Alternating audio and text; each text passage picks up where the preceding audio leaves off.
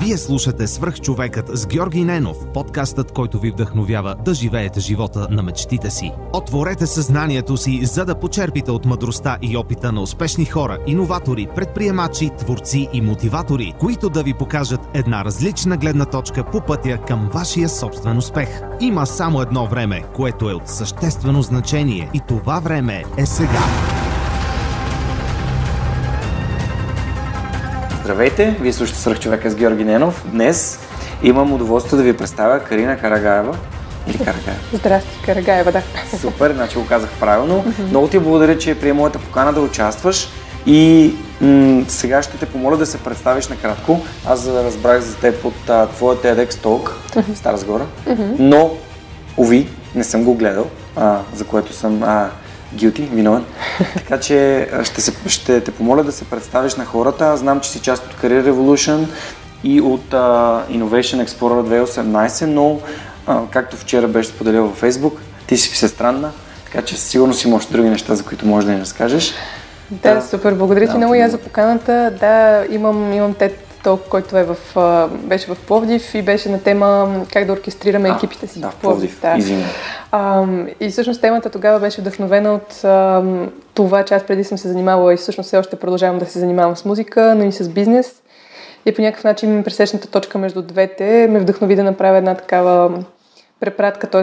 екипите да ги разглеждам като оркестър, лидерите като диригенти, и защо такива интересни, а, интересни примери. А, всъщност да, част съм от Career Revolution, първата авторска програма за кариерно ориентиране в България, която е направена от експертния екип на фундация. А, Ели, която е директор на фундацията, също е гостувала при теб.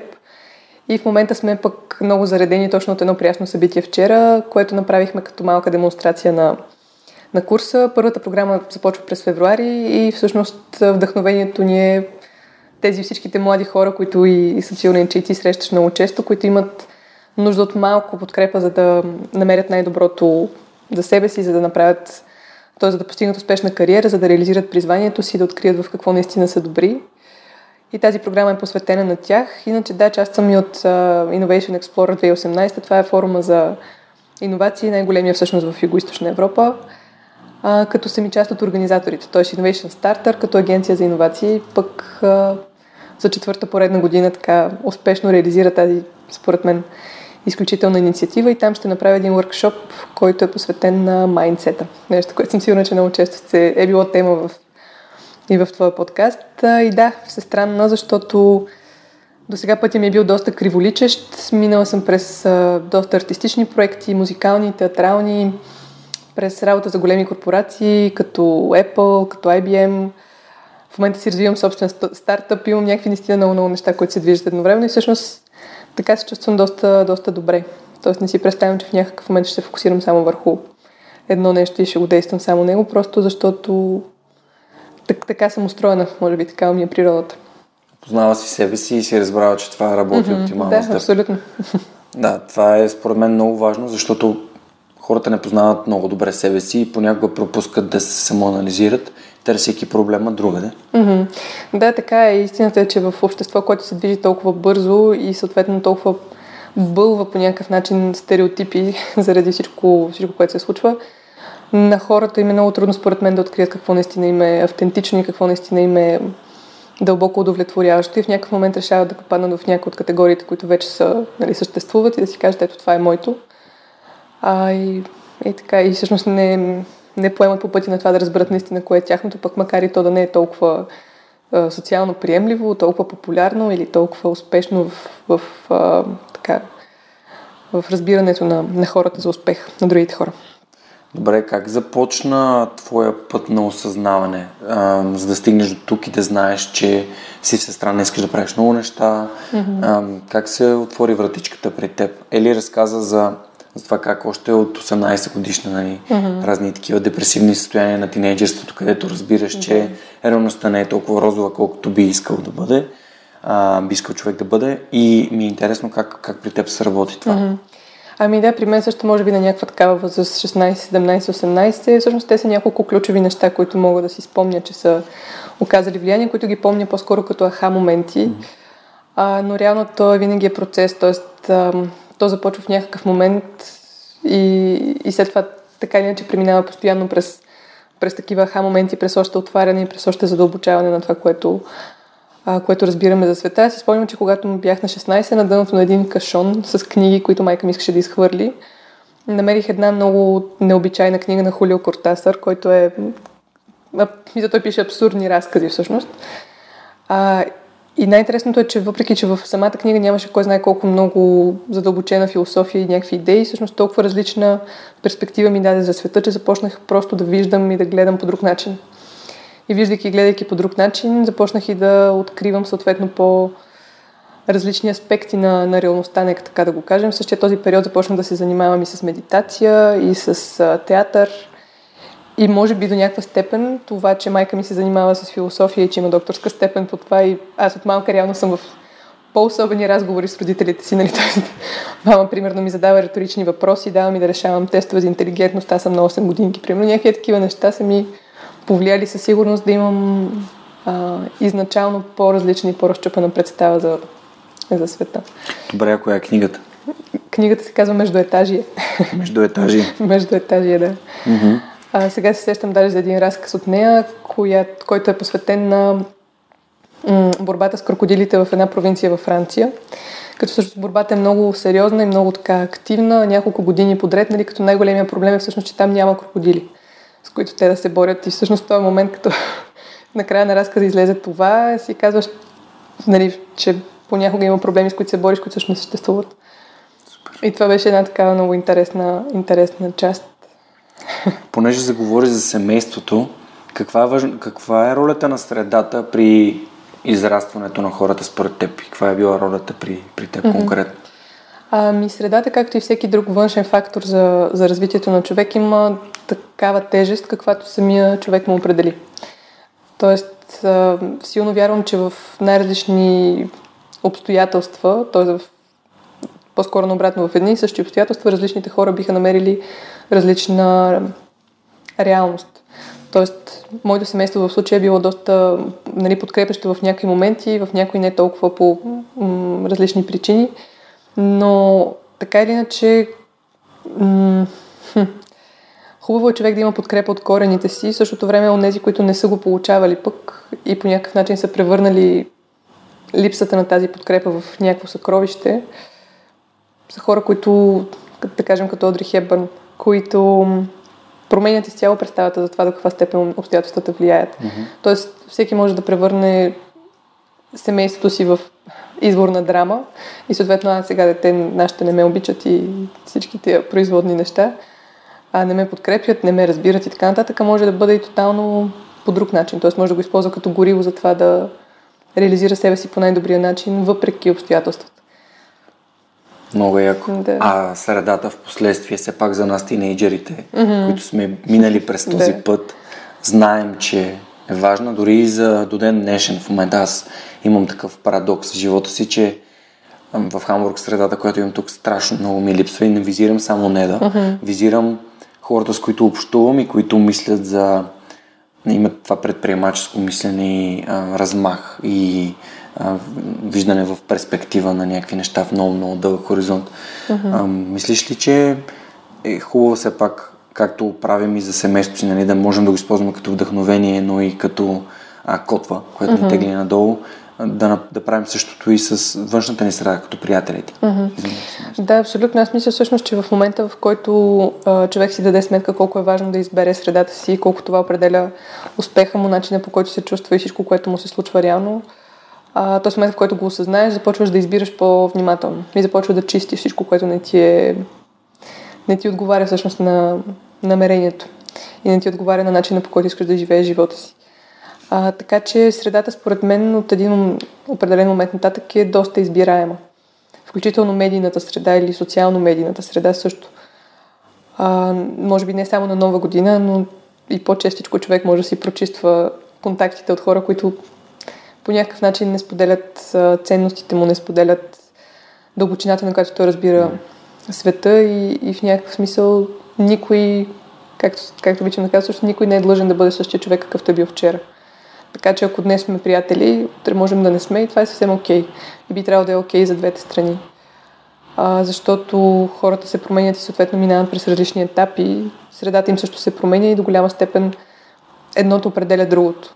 Тоест, сигурна съм, че в момента, в който хм, да кажем, Илон Мъск е бил на 18 и е имал една определена среда и съответно един определен успех, един, определени, а, един определен начин на живот, това е коренно различно от това, което има в момента.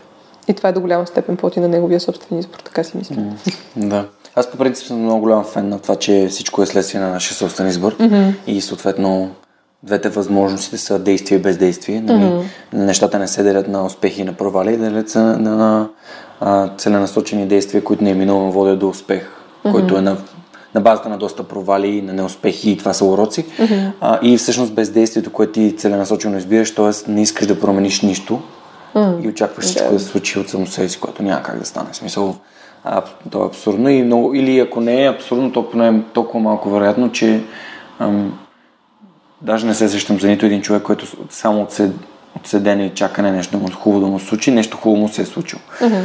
Ам, да, питам те за средата, защото нещата, за които вие в Career Revolution работите, те са нали, свързани с кариерното ориентиране, пък за подрастващите, за младите хора, тя е много важна и подкрепата, която идва от приятелите, може би дори е по-важна от тази от семейството.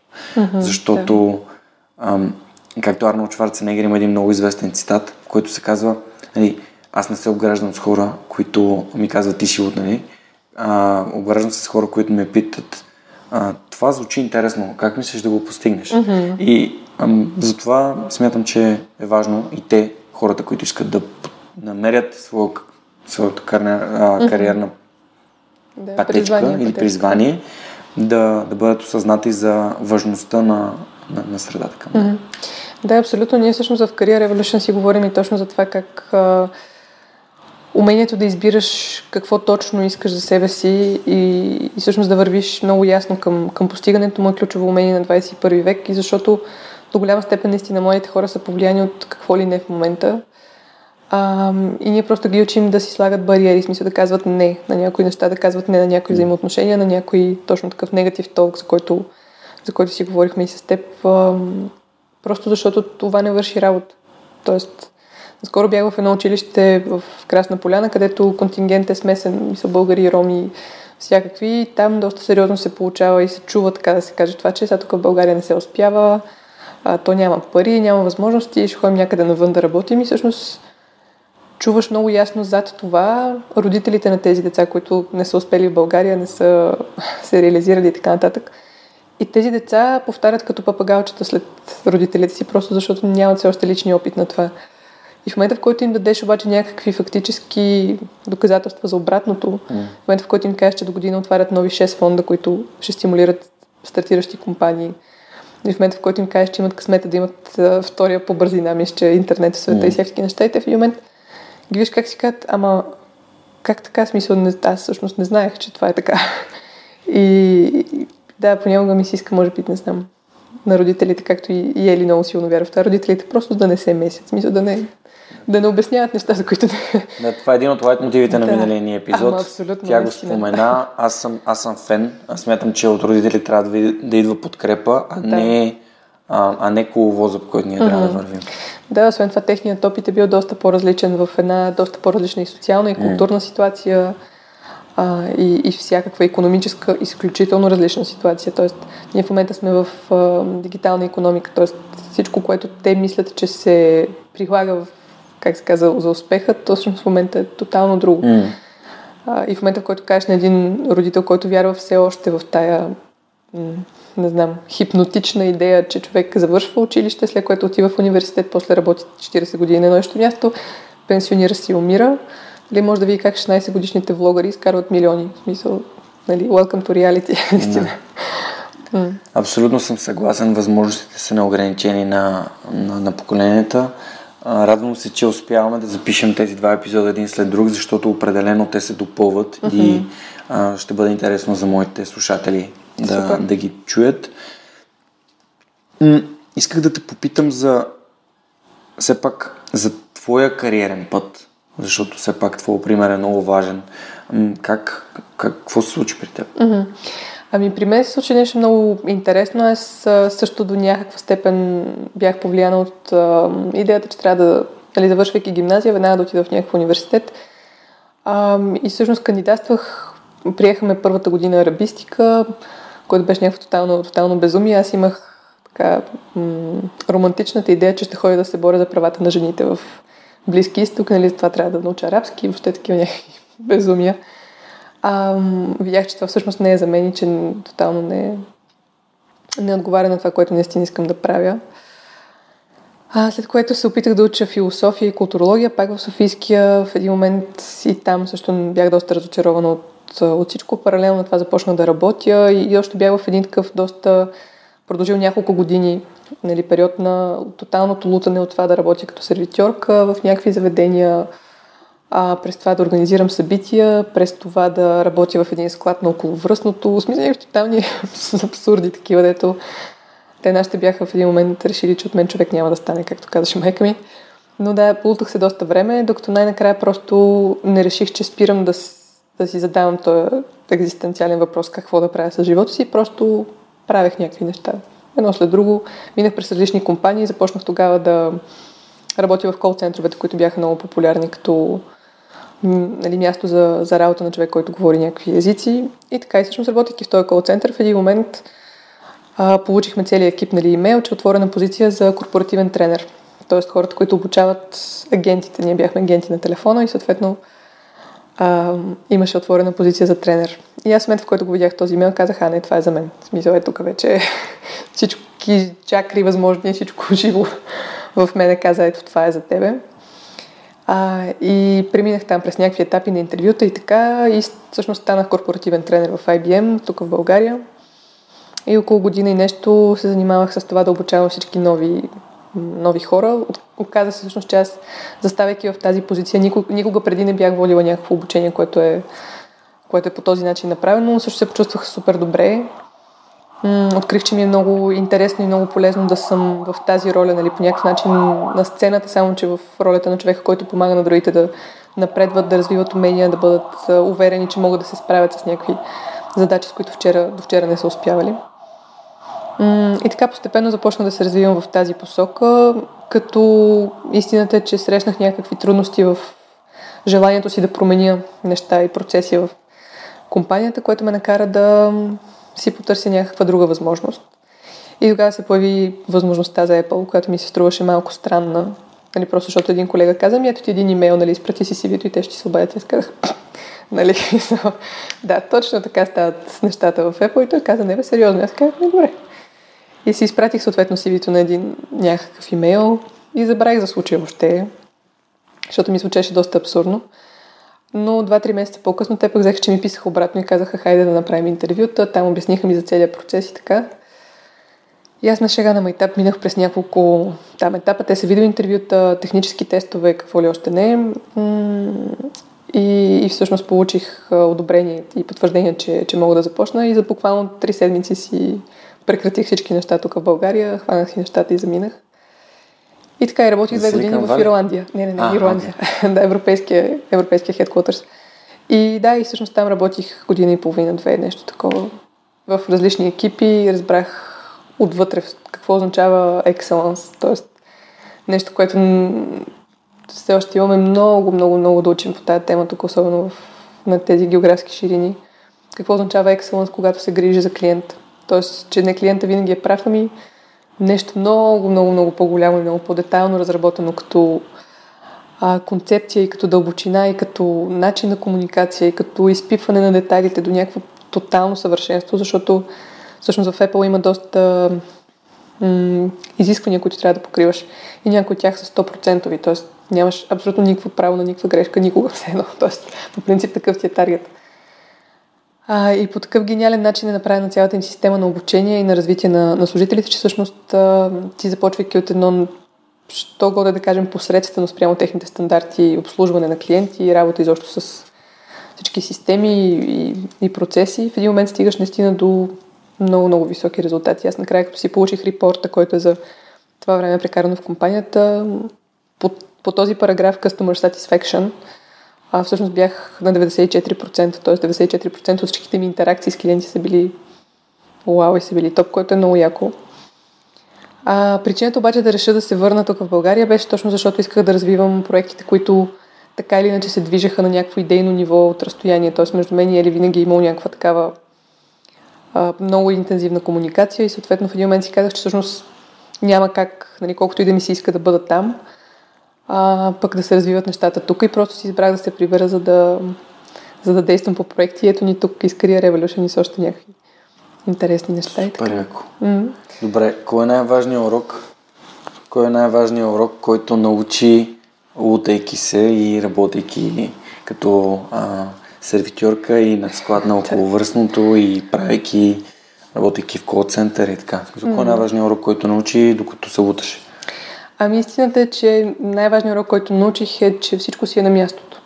Както и да се въртят нещата, каквото и да се случва, колкото и да звучи на пръв поглед абсурдно и безумно, всъщност накрая всичките парченца от пъзела се подрежат, просто могат да се видят в тази си логика и в тази смисленост едно известно време след като мине. Тоест ти в момента си в някакъв такъв а, момент си кажеш какво подявалите се случва, защо това е, защо не е нещо друго и т.р. Но всъщност ако се довериш по някакъв начин на процес и ако нали, не го драматизираш самия този процес, накрая се оказва всъщност, че нали, аз занимавайки се с музика и после с бизнес, стигаме до тет толка, до тет толка, който ги комбинира. Mm-hmm. Учейки философия, примерно, много често давам на хора, които се занимават с много сухарски бизнес, такъв и финансисти, включително и, и всякакви. А, им давам философски примери, които изведнъж обаче така им се запечатват съзнанието, защото са толкова странни и толкова далечни от това, което те правят, че всъщност върши работа и така всичко, което мин, съм минала до момента като, а, като път се намества по някакъв начин и, и започва да влиза в употреба по различни параграфи. А, добре, какви са, когато, понеже аз съм завършил образованията си, които съм започнал, mm-hmm. Как разбра, че това, което си записал да учиш арабистиката, не е mm-hmm. твоето? В смисъл, какво се случи? Как, ам, как го осъзна просто? Да, ами всичко, всъщност всичко опира до мотивацията. Защото, както и, и, и ние вчера си говорихме даже много активно за това, ам, истината е, че всяко нещо, от което човек иска да се откаже, м- е някакъв вид... Ам, изпитания за това доколко му е важно да постигне по-голямото, по-голямата следваща крачка. Защото ако на мен ми е било много, много, много важно, аз наистина да отида и да се боря за каузите за равноправие на, на правата или нещо такова, аз всъщност изобщо нямаше да обърна внимание на това, че в самата специалност преподавателите ми не бяха достатъчно нито вдъхновяващи, нито адекватни, процесът беше доста зле, не ми беше на удобно място, лекциите, всякакви такива тъпоти всъщност нали, на, на някакво ниво. Тоест нямаше да ми, да ми бъде изобщо важно къде уча и какво правя, ако ми беше по-важно това, което искам да постигна с това учене. То, то искаш и... да кажеш, че целта е супер да, важна. Абсолютно. За... Okay. Целта е абсолютно определяща. Защото ако мотивацията ти е толкова изгаряща и, и каквото и да се случи на света, нали ти всъщност тази мотивация я държиш, ако ще това да е най-безумното нещо, което се случва и знаеш, че то ти е ключова част от, от успеха и от процеса ти, изобщо няма да обръщаш, обръщаш внимание какво не му е наред на този етап нали, в момента, какво не работи, какво не ти харесва и няма да си тръгнеш просто е така, защото знаеш, че по-голямата и по-далечна а, дестинация всъщност е, е важната в случая. И така, аз всъщност в момента най-накрая съм си намерила образованието, което ми харесва и то е предприемачество, иновации и, и економика, така че то е а, в момента абсолютно не ме вълнува колко не им работи понякога системата на университета, колко всякакви такива неща. А, в ВУЗАФ. В ВУЗАФ, окей, okay, да, добре. Да, Споменавам да. просто предприемачество, мисля, че е завършил и Иван Катаненков от а, Софтуни, който е сил на Софтуни да, в ВУЗАФ, така да, че. Да, познаваме се. А, м- знаеш ли, доскоро изобщо не разбирах какво говори Стилян, за моят приятел Стилян за Порожанов, mm-hmm. който кръстник на подкаста, когато казва намерил ли си а, идеята, целта, която е по-голяма от теб самия. Точно. И докато ти ми разказваше това, mm-hmm. аз разбрах той какво има предвид. Тоест Абсолютно. тази цел, която те кара, без значение от абсолютно всичко останало, mm-hmm. да продължаваш да правиш това, което правиш и което те доближава mm-hmm. до нея. Да. А, вау, а, това беше вау момент. А, благодаря ти. Добре, и така стигнахме до, до тук. В момента ам, Innovation Explorer, Career Evolution и твоя стартъп. Дай си поговорим малко за стартъп. Стартъпа, то е една идея, която се роди в всъщност от, от една конкретна реплика на, на един човек, който каза, че всъщност хората ще бъдат много интересен обект за изследване от машините. И в момента, в който той го каза това, аз тогава бях в Founder Institute тук в София, тъй като преди време минах и през лондонската програма, но продължих тук в София. В момента, в който той го каза това нещо, беше в някакъв тотално друг контекст, но идеята, която имах в Founder Institute, беше свързана така или иначе с а, някакъв вид стимулиране или вдъхновяване на хората да постигат повече, да бъдат по-продуктивни, по-удовлетворени. И изведнъж, благодарение на тази реплика, всичко се преобърна. Аз си казах, ама всъщност ние можем да създаваме нещо, което да... и са технология, която да помага на хората да бъдат по-продуктивни. И буквално за части от секундата някаква голяма картинка такава ми се подреди в главата, че изкуственият интелект, който в момента така или иначе е толкова гореща тема, може да влезе в употреба точно в този а, смисъл, т.е. да помага всъщност а, хората да развиват self-awareness и да, да поглеждат към себе си на по-дълбоко ниво, благодарение на коучинг метода.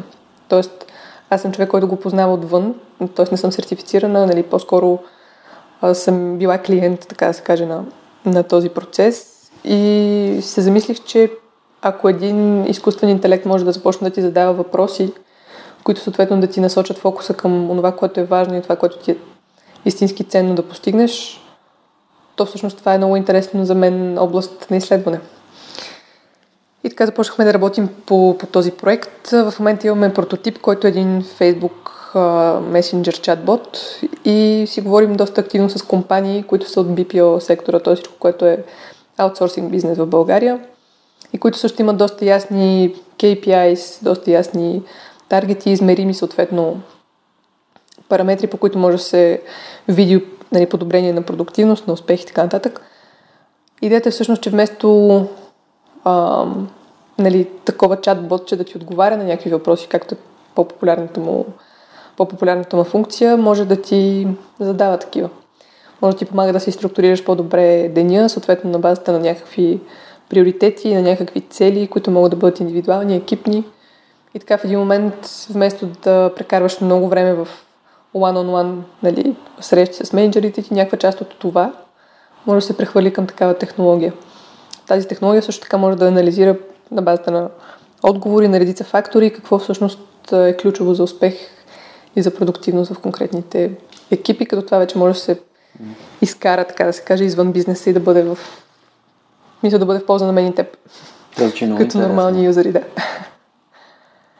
Аз веднага си представих как работи и какво се случва. И какви въпроси, как, как си го представя? Какви въпроси му задавам. И всъщност толкова въпроси ми задава. Добре, защо според теб е много важно, защото това беше нещо, което аз си взех от, от твоя, твоя разказ, защо е важно някой, да има някой, който да ти задава въпроси? А защото въпросите определят фокуса. Тоест, ако аз сега те попитам кои са оранжевите предмети в стаята, и ти веднага ще разбереш кои са те, т.е. веднага фокусът ти ще бъде насочен на там. Mm. А ако ти задам въпроса какво би могъл да направиш днес, за да постигнеш по-добра концентрация, твоят ум или твоето съзнание веднага насочва вниманието си на там. И всъщност проблема е, че ние не си задаваме правилните въпроси. Много често, или изобщо не си задаваме mm. въпроси. Тоест менталната ни активност не, не работи така. Менталната ни активност върти някакви а, истории, преповтаря нещо предишно, нали, това става дума дори за начина по който мозъка функционира. Но реалното структурирано мислене, което е различно от менталната активност, ни се случва доста рядко всъщност. И да, истината е, че то се запалва по някакъв начин от въпросите. Тоест от това ти на къде искаш да тръгне мисълта ти, какво искаш да постигнеш като резултати, като осъзнаване и като, м- като ясен отговор, целият този процес, коучинга го извел на някакво космическо ниво съответно и, и така. Така че вътрешния диалог или това, което човек вътрешно си задава като, като въпроси и като насочване на фокус е причината, поради която мисля, че това е, това е начин всъщност за прогрес в каквато и да е посока на индивидуално ниво. Нарочно ти задах този въпрос. Защо? Защото за мен въпросите са супер важни и ние не се задаваме достатъчно от тях. Mm-hmm, така е, да. И исках да разбера как ти, как е в главата ти тази, тази концепция, тази мисъл. Mm-hmm. Супер. Добре, а, един, един а, шаблонен въпрос ще ти задам, просто за да влезем в някаква дълбочина. Какво за теб е успехът? Успехът за мен... Ам... Хм. Той има доста измерения всъщност. Тоест има външен и вътрешен успех, като за мен всъщност успеха е това, което вътрешно човек иска да а, реализира като начин на живот и като принос и като всичко да бъде реално осъществено и навън. Тоест каквото е вътре, такова и навън. То даже има една такава а, не знам всъщност каква е, като изречение, което балансира.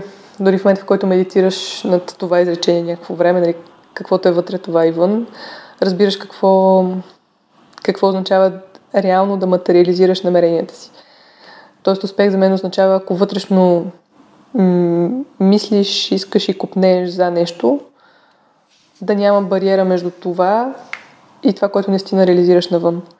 Тоест за мен на успех, нали, за, ти, за да ти дам и такава гледна точка, за мен на успех, примерно е ти да имаш желания и стремежи, които не осъществяваш поради някакви ограничения, вътрешни, социални, поради истории, които си разказваш на себе си за това, че не можеш да го направиш или така нататък. Тоест в момента, в който махнеш бариерата вътре-вън и материализираш и реализираш всичко, което искаш по начина, по който е най-добре да се получи в момента, за мен всъщност това е успех. Аз мислех да те питам как да го постигнем, но с последното изречение ти ми отговори на този въпрос. Да, въпросът е да се стопят бариерите. Всъщност да по някакъв начин човек да работи за това да, да стане неограничен, т.е. собствените му пречки, собствените му вътрешни прегради да бъдат стопени. Между другото, в тази връзка само една, една скоба се сещам сега, че а, и, и сещам се за рели, религиозна предпратка, което е странно. А, всъщност в исляма, така поне ми е казал един близък мой приятел, тази така популярна дума джихад, което се използва в, според мен, доста изкривен а, и с изкривено тълкуване, всъщност джихад означава войната с самия теб. Истината е, че според мен няма абсолютно никакви други пречки, никакви други врагове, освен вътрешните такива. Да, моят въпрос, който следва е, понеже заговори за предразсъдъци в началото на разговора ни, а сега заговори за ограничения. А, как според теб можем да, да работим върху това да премахнем своите ограничения или първо да установим, че ги имаме и после да ги премахнем и също така а, същото и за предразсъдъците? Ами, всъщност има няколко, няколко неща. Едно от любимите ми, които сега напоследък тестваме, а, да реагираш преди мозъкът ти да те спре. Защото има ни 5 секунди, в които в момента, в който трябва да вземеш някакво решение, да, някакво по-високо рисково или нещо, което ти е нетипично и което ти изкара от зоната ти на комфорт, имаше ни 5 секунди, в които мозъкът ти все още не си е активирал а, нали, той е предпазен механизъм, с който всъщност ти казва не дей да го правиш това нещо, опасно е, не. Fight or flight. И тия, точно така, тия 5 секунди преди този момент, всъщност просто го правиш. И момента, в който успееш да ги да го хакнеш този целият процес, а, естественият резултат е, че започваш да разширяваш представите си и възможностите си. Тоест, ако да кажем, какво да вземем за пример – а, ако да кажем, те е страх да, да дигнеш телефон и да се обадиш на потенциален клиент, партньор, някой, който нали, най-елементарен страх от, от нещо такова, ако му дадеш 5 секунди на тая ситуация и съответно 5 секунди я премислиш как да направиш, до там си. Тоест, колкото по- по-често и колкото по-бързо човек просто хваща нещата и ги прави, а, толкова повече се оказа всъщност, че собствените му теории не работят. И когато видиш, че собствените ти теории, собствените ти митове не работят, си кажеш какво ли още има, което си мисля и което не е така. И започваш според мен поне да събуждаш едно такова любопитство, да докажеш, че не си прав. В смисъл, че всичките тия тъпоти, които си ги мислиш и всичките а, безумни ограничения, всъщност може би не са така, защото самата ти реалност започва да ти доказва обратното. И такъв интересен процес тръгва. Ако човек иска да работи по осъзнато, защото някои ограничаващи вярвания всъщност са на доста по-дълбоко ниво и са дори, дори се твърди, че влизате на ниво ДНК. Вече там процесите са доста по-задълбочени, трансформационни и по-дълги, така да се каже, като при мен тук по-скоро е каквото работи. Тоест, ако човек реши, че ще се терапевтира по някакъв начин или ще мине през такъв себерефлективен процес чрез медитация или чрез mm. танци или чрез четене на книги или чрез разходка в парка, все тая. Просто каквото работи. Въпросът е човек да си го открие. Mm. Няма, няма универсални методи. Тогава веднага ще попитам за медитацията, за която спомена сега и преди малко.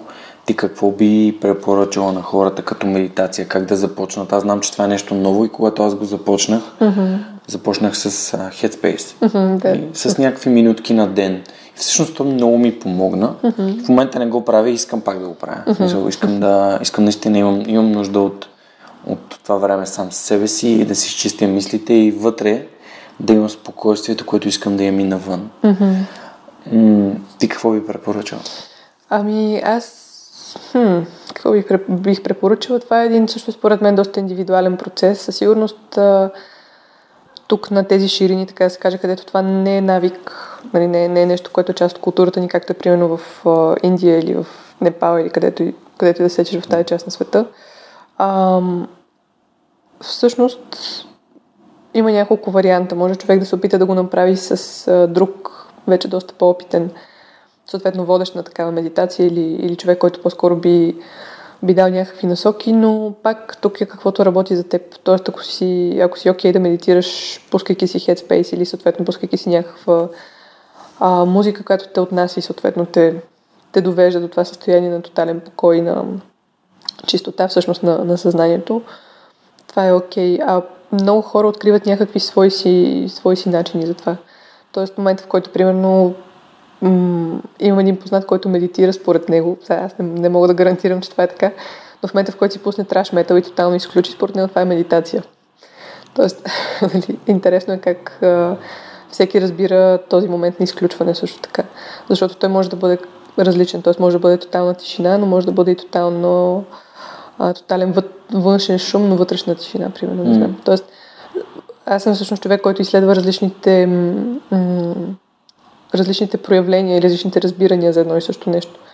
Тоест за мен, примерно, медитацията може да бъде и такава, т.е. и някой, който слуша траш метал и съответно вътрешно му е балансната точка. Не знам. По-скоро съм отворена да разбера а, какви са различните варианти на, на това и как хората го разбират. Защото най-дълбоката мъдрост, според мен, идва от това, което работи. Тоест, ако за него това нещо работи, то по-скоро не е, той не спазва правилата и той нали, не го прави както го правят хората. Напротив, той открива още един начин, по който се прави. Ако работи, работи. Няма, няма аргумент тук. Има м- една книга, която веднага ми идва на ум, Deep Work, Deep Work mm-hmm. на Кал Ньюпорт. Там да. се споменава, че дори разходката е медитация. Да, нали, ако е с цел нали, да освободиш съзнанието си от мисълта, а mm-hmm. не бързайки за среща, закъснявайки за някъде, а целенасочената разходка в цел нали, да изчистиш ума си. И няколко пъти ми се е случвало, прибирам се в Хамбург е доста по, как да кажа, по-лесно, mm-hmm. защото решавам, че от летището до вкъщи, до вкъщи ще се превръпеш. А, много доста по-равни са тротуарите mm-hmm. и ми трябва доста по-малко усилие да се запазя жив, докато се прибирам, опитвайки си да съм изключен от целия свят. М- тук малко по-трудно, защото има разни препятствия, които преодоляваме по един или друг начин, но но съм много голям фен на това, че можеш да медитираш по твоя си начин и че ти трябва да намериш това, което работи за теб. Mm-hmm. И тук другото нещо, което исках да кажа, беше този цитат на, а, на Едисон, че е намерил 9999 а, начина как да, не, как да не работи на електрическа кружка. Да, точно. Така че просто можем да приемем всеки опит за... Mm-hmm. Нали, за... Да. да не говорим, че той има дори активна медитация, т.е. има, има такъв... Ам в смисъл вариант, в който медитираш и танцувайки. Дори ако съм сигурна, че си, си ги виждал и си ги чувал тези софистите, дървишите, да. да. да. тоест, да, дървишите, които са свързани с софизма. А, те в един момент, според мен, изпадат в абсолютното състояние на медитация, в абсолютната чистота на ума, където всъщност друго нещо преминава през теб и ти му даваш възможност да те а, по някакъв начин да те просветли или да те м- изчисти от, от това, което не ти върши работа и което mm. не ти е нали, не, не ти е най-висшето по някакъв начин. А, да, понеже аз наскоро гледах точно в... А, пак беше в Пловди, в амфитеатъра, този, който беше така доста вече популярен, мисля, че в България. А, дървиш, който действително в момента, в който ти го гледаш дори и, и, и виждаш и усещаш и се свързваш, свързваш с това, което той преживява, всъщност ти също медитираш. Тоест има медитация, която е в момента, в който наблюдаваш и се свържеш с нещо, което е в състояние на медитация. Това пък по някаква такава друга форма, която съм открила. И така. Ти може би си на много високо ниво, опитваме се нали, да накараме хората да започнат да, да, да прилагат тези неща да успокоят ума си.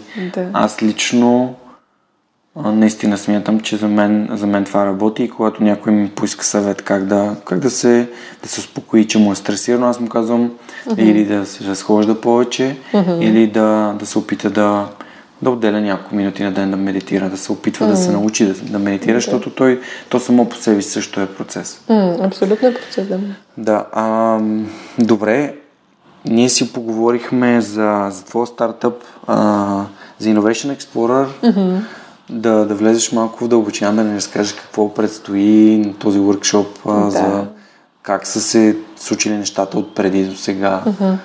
Всъщност Innovation Explorer като форум е така с интересно развитие всяка една, всъщност всяка следваща година надгражда по някакъв начин предишната, тъй като а, в България все още има така доста осезаема липса на знания за професионално знание за иновации. А, и по тази тема Innovation Starter като агенция, аз всъщност съм част от, от тази агенция от по-малко от година, но нали, те като агенция доста активно работят в посока на трансформиране на средата, т.е. създаване изобщо на култура на иновациите, тъй като това има също така много аспекти. Тази година форума е посветен на политики за иновации, т.е. какво определя и прави една държава по-успешна в, иновирането, отколкото друга. А, но също така тази година залагаме много така основно и на посланието какъв е майндсет или настройката на, на хората, които иновират и на хората, които успешно реализират нововъведения. Защото се оказва, че това е осново, нали, както а, според мен в основата на, на всяко нещо, така и тук. Майндсета или това, за което, а, за което всички напоследък говорят на гласите, начина по който мислиш, начина по който подхождаш към някакви предизвикателства и към проблеми, съответно и, и начина по който ги разрешаваш и мислиш за себе си като човек, който ги разрешава, е абсолютно определящо за, за това до какво ще достигнеш като решение, за това до какви, а, какви стъпки ще предприемете като компания, ако си човек, който е на лидерска позиция, защото майндсет е тотално за мен, а, как да кажа, отключващия елемент на всяка друга положителна трансформация и на някаква иновация съответно. И на това е посветен и този workshop, който ще правя, а, който тази година те са по един час, който е много кратко и ще издам всъщност малка част от него. А, мисля си, че е хубаво хората да минат през един по-разтърсващ процес, точно в който всъщност си дават сметка, че това, което си мислят и това, в което са толкова убедени, всъщност може би не е точно така.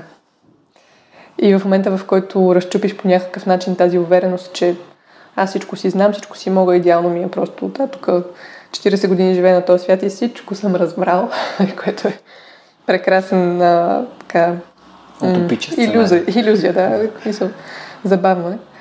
А, точно на това ниво първоначално ще, ще работим. Тоест, ще накарам хората да се съмняват в себе си, в реалността си, в това, което вече знаят за света, за да могат от там някаква по-разчупена или м- по-чиста, така се каже, основа, да започнем да работим за това какво всъщност е подходящо и необходимо да имаме като настройка, за да можем да откриваме решения. Добре, а кога ще е датата, на което ще е събитието, за да можем нали, хората, които слушат да... Mm-hmm. Тази година се провежда на 22 февруари а отново ще бъде в София Ивент Център, като в момента има вече, мисля, че останали само две категории билети. Едното е само за конференцията, другото, е, другото са ви билетите, тъй като workshopите са тези, които свършват доста така бързо. А, тази година отново сме поканили и съответно са ни подкрепили организации като Facebook, Microsoft, Google, Ocado, Штерн и имаме много интересен гост, който се казва Арун Сандара Раджан. И съответно му казвам името, понеже се гордея, че най-накрая успя да го науча. Който е автор на идеята и на книгата Споделената економика, mm-hmm. която е доста, така, и тя сама по себе си революционна. Уркшопите също са доста интересни, някои от тях са посветени на дизайн, като съответно да, можете да видите, те са четири различни. А, имаме и много така интересния слоган Food for Thought, което означава, че даваме храна за размисъл тази година за това какво е необходимо да се промени на по-така цялостно държавно ниво, може би по отношение на стимулиране, въвеждане на иновации, дългосрочно планиране и защо mm. иновационни стратегии и така. Добре, понеже знам от собствения си опит, че учителят се повярва, когато ученикът е готов. Тоест, една идея озрява в твоята глава, когато ти си готов да я приемеш. Разбирам, че подходът ти към това да хората да се замислят и да спрат да утвърждават, т.е. да използват този confirmation bias, нали, че uh-huh. те си знаят всичко и това утвърждава, че те си знаят всичко и така нататък. Uh-huh. А как мислиш, че най-удачният път и най-лесният да накараш един човек да се замисли, че може да не е прав? М- като му покажеш магия. Мисля, магията, иллюзията, както правят магиосниците на сцената, е момента в който Иллюзионисти. Иллюзионистите, да. М- момента, в който ти виждаш нещо, опитваш се да разбереш какво е и всъщност мислиш, че имаш целият инструментариум, в който да разбереш нещо, гледаш внимателно, е сега тук, нали, е, сега ще го видя откъде точно ще му мине ръката, какво ще направи. И същото време накрая това, което се нарича престиж ам, е, в, в, илю, как се казва, иллюзионисткото изкуство, а, престиж е момента, в който ти всъщност се разкриваш фокуса, т.е. гълъбчето или там каквото е момента, в който ти видиш престижа, си казваш, всъщност аз не съм догледал, т.е. не съм разбрал и всъщност има неща, които не разбирам. По същия начин и по същия механизъм и по същия път, а момента, в който показваш на едни хора нещо, което им изглежда супер познато и супер лесно разбираемо и така нататък, им кажеш всъщност, вие виждате ето това, 5 секунди по-късно им кажеш това не е точно такова, им покажеш наистина какво е момента, в който на чисто физиологично ниво, т.е. момента, в който това се случи, на чисто физиологично ниво се образува нова невронна връзка. Това е причината да се смеем всъщност на, на триковете, защото мозък си казва, ха, има нещо, което не знам. има нещо, което изведнъж е ново. А, и момента, в който се образува тази невронна връзка, това е началото на промяната. И много често то се случва, как да кажем, в едни такива, да, и, и несъзнателно, и в едни такива по- а, абсурдни. Аз направо, мисля, директно си ги наричам магически ситуации, в които човек просто гледа нещо и същото време вижда, че това не е точно това, което, което си мисли. Вау! Mm. Изобщо не се бях замислил за това. Втори момент имам за епизода днес. Супер интересно. Много яко.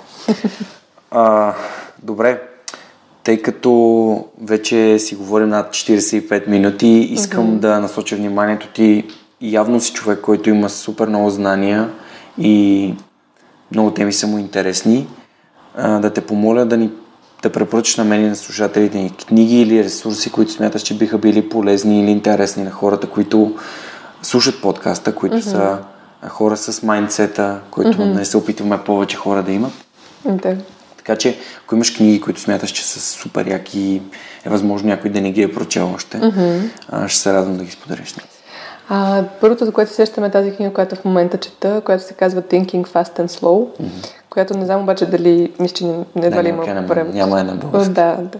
В момента я чета в, в хартиен формат. Да, да. И книгата е много интересна, защото а, и тя по същия начин изведнъж ти казва, ти можеш да си мислиш, че много ги разбираш нещата, обаче всъщност има два нали, основни начина, по който ти функционира мозъка. Система 1, система 2, той така всъщност ги разглежда. И нали, колкото и да си мислиш за гениален и за велики, че ти правиш избори и че си супер съзнателен, всъщност по всяка вероятност автоматичната ти система едно го прави вместо тебе. Mm-hmm. А, нали, но това е само една част от, от концепцията. Thinking Fast and Slow е, е едната.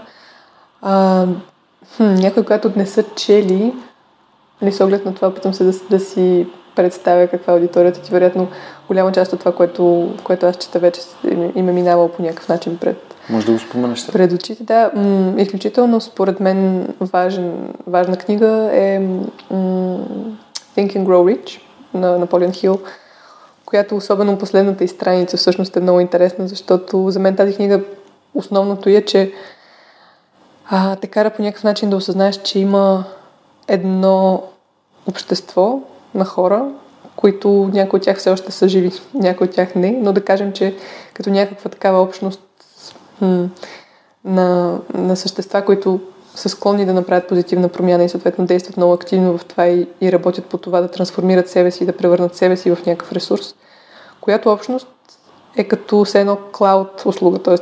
някакъв облак, където те всъщност съществуват и, и си комуникират и някакво дори общо съзнание, което те споделят. И всъщност последната страница на тази книга на мен ми беше доста такава вау, защото си даваш сметка, че ти можеш винаги да се присъединиш към този клауд и винаги можеш да бъдеш а, там винаги може да бъдеш сред такъв тип а, мислене, енергия и, и, и състояние на духа всъщност, колкото и абстрактно да звучи. Така че освен конкретните съвети там, по-скоро на мен ми беше отварящо и това да, да разбера, че мога да бъда част от, а, от това. М- друга ключова книга, която напоследък ми е попадала. М- м- много интересни неща напоследък чета за Кабала, което е също така основополагащо, може би в някакъв момент се оказа и за мен като, като човек, където става дума и за абсолютната отговорност и за това, че всъщност Бог ни гледа не отгоре, отвътре, което е много интересна концепция, може би до някаква степен. За мен свръх човекът също означава човек, който приема изключителната отговорност да проявява божественото в себе си. Т.е. това да го, да го приеме по някакъв начин и да каже да, аз имам божествена частица в себе си, която има изключителна мощ и аз поемам отговорността да реализирам тази мощ. Mm. Така че това е нещо друго, което напоследък ми попада. Иначе толкова съм се, може би, вглъбила в някакви а, неща за изкуствен интелект и за начина по който мозъка функционира, че напоследък neuroplasticity ми е една от също основните теми. И защо начина по който на физиологично ниво действаме, защото това също отнема от драмата. Добре, а има ли книга на темата, която би могла да препоръчаш? Ами в момента конкретна книга не, а, по-скоро аз... Или блог? Да, някакви онлайн курсове в момента, в момента посещавам два, два различни и, и чета по темата онлайн по-скоро. Тоест някакви блогове отделни не ми хрумва, честно казано, но а, да, всичко, което е свързано с neuroplasticity, neuroscience. Наскоро гледах на The International 2017. Това е най-голямото събитие за Dota 2 в а, света. Mm-hmm. Това е за електронни спортове, едно от най-големите събития. И там бяха изкарали а, един, а, един бот, един AI, mm-hmm. който би най-добрите играчи в света, би mm-hmm. един от най-добрите играчи в света. А, той буквално го разби. Да. И беше много странно, защото доскоро, ако в шаха има брой комбинации uh-huh. в, а, там в а, този, тази китайската игра Go, Go uh-huh. пак има някакви възможности. Този, а този компютър вече може да ни бие на Dota, което е uh-huh. игра, която включва множество, множество, множество а, неща, които по принцип компютър няма как да, да. да научи. Значи нещата са доста, доста развити. Uh-huh. А, има си Artificial Intelligence, нали, самоуправляващи автомобили uh-huh. А, и така нататък. Смятам, че наближава момента, uh-huh. в който професиите ще са два вида. Ние те ще са тези, които ние казваме на компютър какво да прави, а други ще uh-huh. са тези, които компютър ни казва. Uh-huh. И е времето да разберем, да изберем от коя страна искаме да бъдем. Нали? Ако, то звучи малко лъжки казано, нали? но малко или много ам, компютър е доста по-ефективен от нас. Mm, така да. В кликане с мишката и затваряне, отваряне на прозорци mm-hmm. и писане на имейли, смятам, че може mm-hmm. доста бързичко да, да изпълнява стотици хиляди пъти по-бързо от нас mm-hmm. всички действия. Да, истината е, че за хората, които а, по някакъв начин гледат отвън м- цялото развитие на, на този тип технологии, им се струва доста нали, фантастично звучащо сега, тук че след няколко mm. години някакъв вид технология ще замени огромна част от работата, но всъщност колкото повече човек работи в тази посока, аз самата колкото повече развивам тази идея и колкото повече чета, си давам сметка, че то, освен че на много места работи по така, доста време и за хората си, си автоматизират какво ли не и, и съответно изкуствен интелект прави какво ли не, но освен всичко друго, ам, нали, този така популярен сериал Black Mirror, който сега напоследък е много така наистина набра скорост, отразява една реалност, която далеч не е толкова напред в бъдещето. Даже според мен е дал толкова идеи, толкова конкретни приложения на технологиите, които съществуват в момента, че като нищо до година, две, три ще видим това, което се случва в сериала реално на, на практика. И да, и в крайна сметка въпросът е кои са професиите, които остават и които не могат да бъдат автоматизирани. Те със сигурност са свързани с според мен с а, откриването на, на това, което е уникалното за човешкото същество. Тоест, в момента, според мен, технологиите правят огромна услуга на човечеството, като връщат разбирането и връщат фокуса към това какво наистина е хуманното, в смисъл човешка, човешкото. И според мен в момента, в който това се установи, м- бихме могли да влезем в някакъв следващ етап на, на осъзнаване и на, и на действие, може би. Не знам. Дано. да видим. Да. А, добре, какво предстои пред Career Revolution с някои думи в едните няколко месеца, за да може ако хората има откликнало това, за което разказа като твоя път и съответно твоето участие към Career Revolution. Ние с Ели доста повече говорихме за Career mm-hmm. Revolution. Да. Ам, биха могли да, да ви следват. Аз ще mm-hmm. сложа линкове, както винаги, Супер. към, и Да. към, а, към сайта, към а, Facebook страницата, към EduCompass фундацията, към Innovation Explorer Мгм. И разбира се към твоя TEDx, TEDx Talk. Към всичко, да. Благодаря ти много за това. А, това, което предстои за Career Revolution е тази всъщност първа, първото извъртане, така да се каже, на програмата тук в България в, през февруари месец. Започваме на 10 и всъщност Мгм. това са три последователни уикенда. 10, 11, 17, 18 и 24, 25. Като съответно тези три отделни части, както и с Ели съм сигурна сте си говорили, са посветени на три ключови етапа или елемента, които човек трябва да си попълни като някакво такова цялостно, т.е. да може да постигне цялостна яснота за, за кариерното си развитие. А, първата се нарича Твоят елемент, като съответно там работим с младежите за установяване на техните таланти, силни страни, доста детайлен профил всъщност им създаваме, от което а, тръгва цялата революция, така се каже, цялата, цялата програма. След което на базата на това те си правят кариерен план и цели, които съответно си проследяват в онлайн платформа и дългосрочно могат да продължат да, да прилагат същия механизъм за планиране, което е изключително важно във всеки един етап всъщност на живота. А, и в третата част развиваме конкретни умения за успех, където вече си говорим и за кандидатстване за работа, за комуникационни, презентационни умения, защо това, което ги прави, т.е. това, което развива soft skills а, в пак приложими в най-различни сфери. Регистрацията все още е отворена, даже в момента имаме още early bird, така че те могат да се, да се запишат и със сигурност ще имат имаме и кодове за отстъпки и какво ли не, защото искаме наистина да достигнем до, до възможно най-много младежи, да го направим възможно най-лесно. Защото, както и последното ни видео, което вече има може би над 15 000 гледания, се оказва че младежите наистина нямат представа какво, какво да правят от тук нататък и освен това нямат адекватни курсове за кариерно ориентиране в училище. Биха попитали родителите си, което не винаги е най-добрия вариант, т.е. доста е гореща темата, така да се каже, и доста, доста е важно да минат в момента през, през такъв курс. Супер, пожелавам ви успех. Мгм. За Innovation Explorer вече си говорихме. Кога е, кога е самото събитие? А, 22 февруари. 22 февруари, 22 да. февруари. Мгм. И така, като последен въпрос на, на епизода, искам да ти задам един такъв тематичен въпрос. И това е, ако можеш да погледнеш напред в бъдещето и да видиш себе си, какво, искал, какво би искала да видиш или да си? А, напред в бъдещето съм самата аз развила много повече ресурсите, с които разполагам, така че да осъществявам както собствени проекти, така и да подкрепям други хора да го правят. Всъщност си дадох сметка, че в някакъв момент, може би, моето призвание е така да развивам и организациите, в които, в които съм част, и, и себе си, и съответно ам, всичко възможно наоколо като, като ресурс, така че всъщност моята собствена ресурсност да се покачва и да расте. Тя има много аспекти, разбира се. Нали, финансовия е само един от тях. А, но изобщо всичко, което създавам по някакъв начин, самото то да се превръща в ресурс за развитие на хората, за развитие на идеи съответно за, за подкрепа по, по някакъв начин. Тоест и организацията, на която в момента а, съм лидер, екипите, в които, от които съм част, или не, не като лидер, а като някакво друго друга функция, по някакъв начин се старая да ги развивам като ресурси, като нещо, което се създава и може да се ползва след това от други, от други хора. Така че след време виждам себе си като още по-ресурсна. Ето така. Пожелавам ти го. Много ти благодаря за отделеното време. Беше супер интересно да си поговорим за нещата, които а, си говорихме в последния час. Пак казвам, оставил съм абсолютно цялата информация в а, описанието на, на епизода. Можете да си купите книгите от Ozon BG, които Кари спомена от Ozon BG, ако ги намирате там с 10% отстъпка с промокода SUPERHUMAN.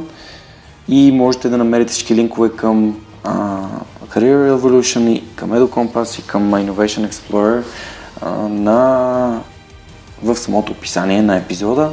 Благодаря ви, че останахте с нас за този час. Кари, благодаря ти много. Пожелавам успех на всичко, което правиш и всички твои проекти, с които се занимаваш. И ще поддържаме връзка. а на нашите слушатели пожелаваме една фантастична и много вдъхновяваща седмица и до следващата седмица. Благодаря и аз. Чао! Нищо, чао, чао!